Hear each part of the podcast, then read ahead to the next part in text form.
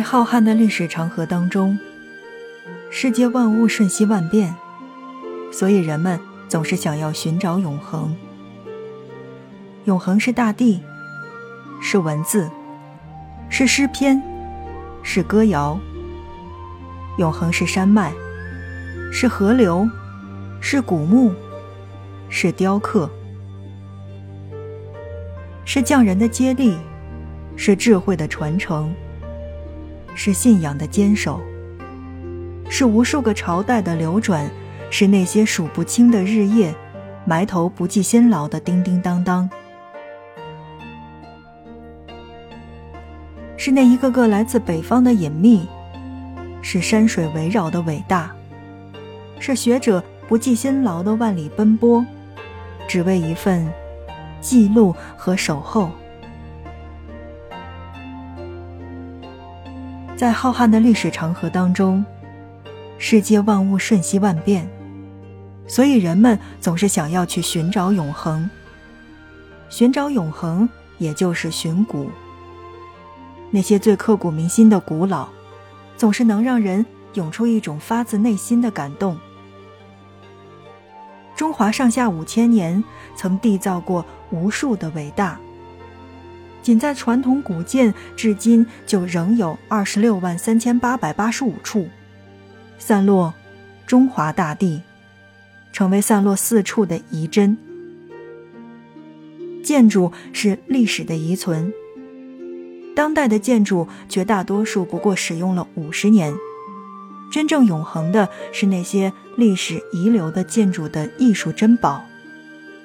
即便许多殿阁已经消失在了历史的波折当中，我们仍然有幸能够一睹剩下的往日荣光。FM 轻奢时光，听着声音去旅行。今天，让我们一起把目光转向山西，来关注千年前黄河水长流，古道熟了收，一场场动工迎来了。无限的永恒，在山西的这片土地上，这片不平凡的沃土，被历史播撒了一路文明的奇迹。这里，是当之无愧的古建王国，坐拥中国百分之七十的地面古建筑遗存。今天，就让我们一起把目光转向山西。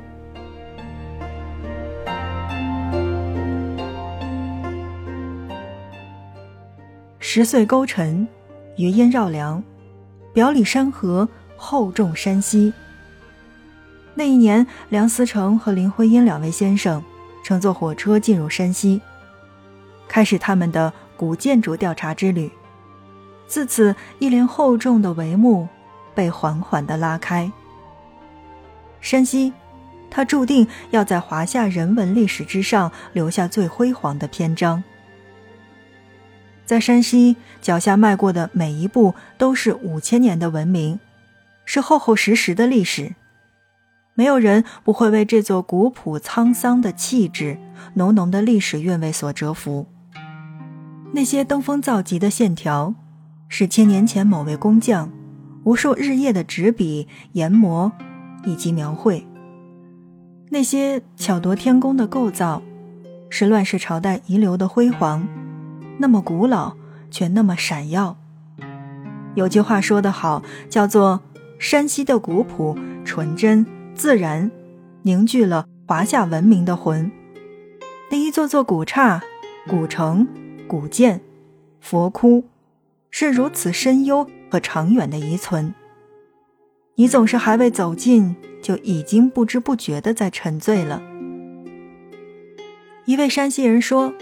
家乡的石窟隐匿在最偏远的山中，却是最让人惊讶的美丽。一位旅人说：“要怎么形容山西这些古建筑带给我的震撼呢？是高贵，高贵，却淡泊。在冬日，可能是走进山西古文明最好的季节。这个季节足够沧桑，足够萧索，也足够静谧。”这个季节的气质，就像那些古老文明的余音，是一种低沉的诉说，延绵千年，从未逝去。如果你冬天来到山西的话，那么我想带你去这七个地方去看看。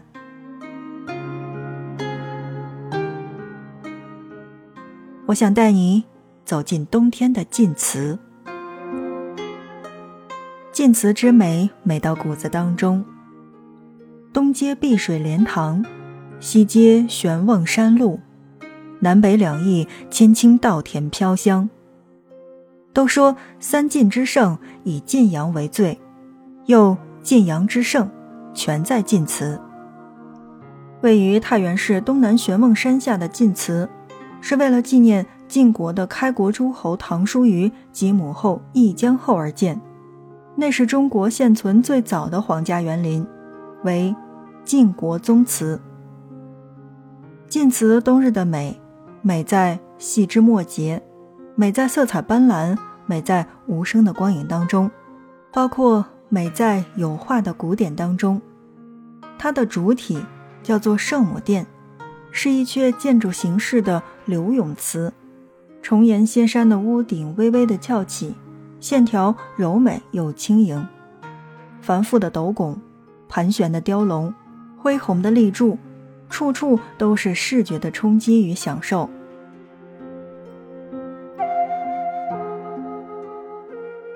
我想带你走进冬天的悬空寺。山西横山有十八景，最胜一景即为混元的悬空寺。悬空寺半天高，三根马尾空中吊。难以想象的是，在一千五百年前，古人是如何在这样陡峭的悬崖峭壁之上，建造了这样一座精美的寺院。古人对力学和美学的理解与运用，堪称是惊为天人的。在一千五百年前，在那个分裂的年代，北魏人对信仰的尊崇，让他们为后世留下了奇迹。在这边，你会感受到佛、道、儒三教合一的奇幻，感受自己内心油然而生的那份不可思议。所以，在山西。推荐大家去到的是悬空寺。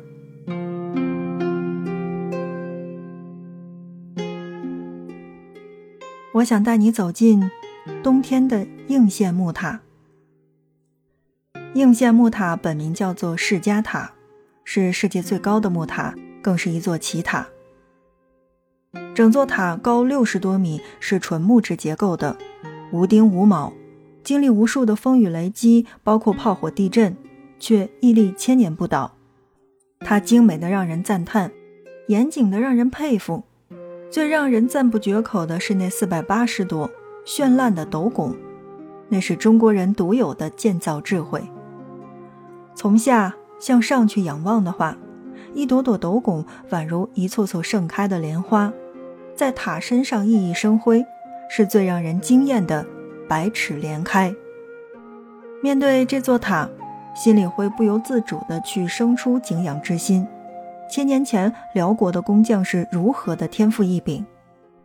走进应县木塔之前，也许你已经了解了很多关于它的知识，但亲自见到之后，还是会被震惊的。太精美了，中国古代匠人的智慧真的是无与伦比的。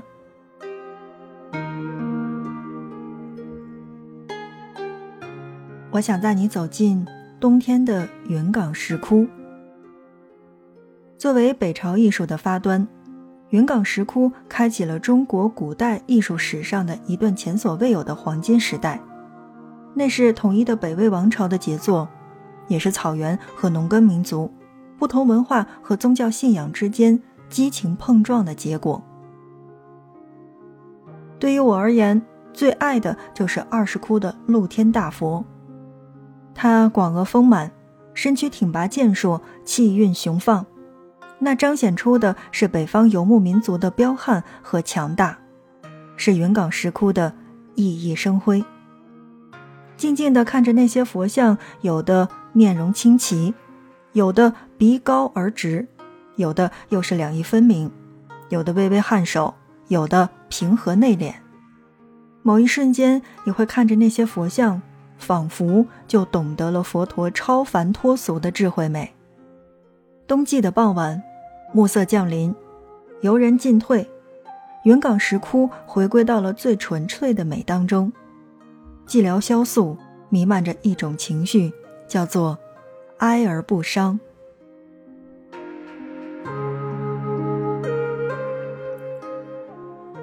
最后的时间当中，我想带你走进冬天的平遥古城。归城平遥位于表里山河，两山夹一川的山西中部。凭借有利的地理条件，平遥城自古就得到了历朝历代的统治者的重视。这曾是一座了不起的城，于晋商共荣辱。一九九三年，余秋雨偶尔翻阅史料的时候，才发现，在十九世纪乃至更早之前，中国的金融中心、贸易中心并不在沿海地区，而是在内陆山西的平遥、祁县和太谷等几座小城当中，而其中又以平遥为最。往前追溯几百年的话，那时的平遥，纵横欧亚九千里，雄称商场五百年。四大街，八小街，七十二条油烟巷，它明代的时候就已经繁华，成为了商业中心。而在晋商的历史当中，平、齐、泰三大商帮是势均力敌的，但最早的票号就诞生在平遥。曾浓墨重彩的“晋商”二字，如今仍旧带有着传奇意味。如果。你俯瞰平遥古城的话，会发现它形似老龟，按八卦部门分别对应寓意。这座老城的文化感和历史感，即使放在全国来说，都是无与伦比的。所以，从二零一七年开始，贾樟柯才选中了这里举办平遥电影节，吸引了无数的影迷，也把平遥带给了世界。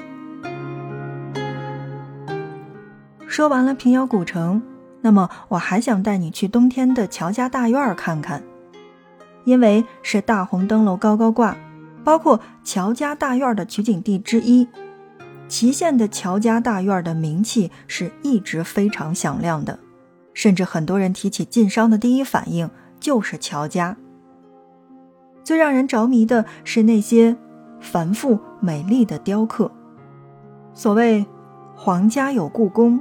民宅看乔家，这座大院名扬三晋，誉满海内外。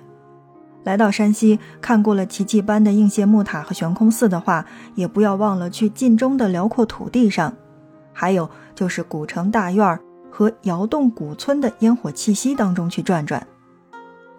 所以在今天的节目内容时间当中，我们用简单的话语去介绍到山西有哪一些好去处。而在今后的节目当中，我们会跟大家去细致的去讲到山西的每一个地方。人说山西好风光，其实是人文更好。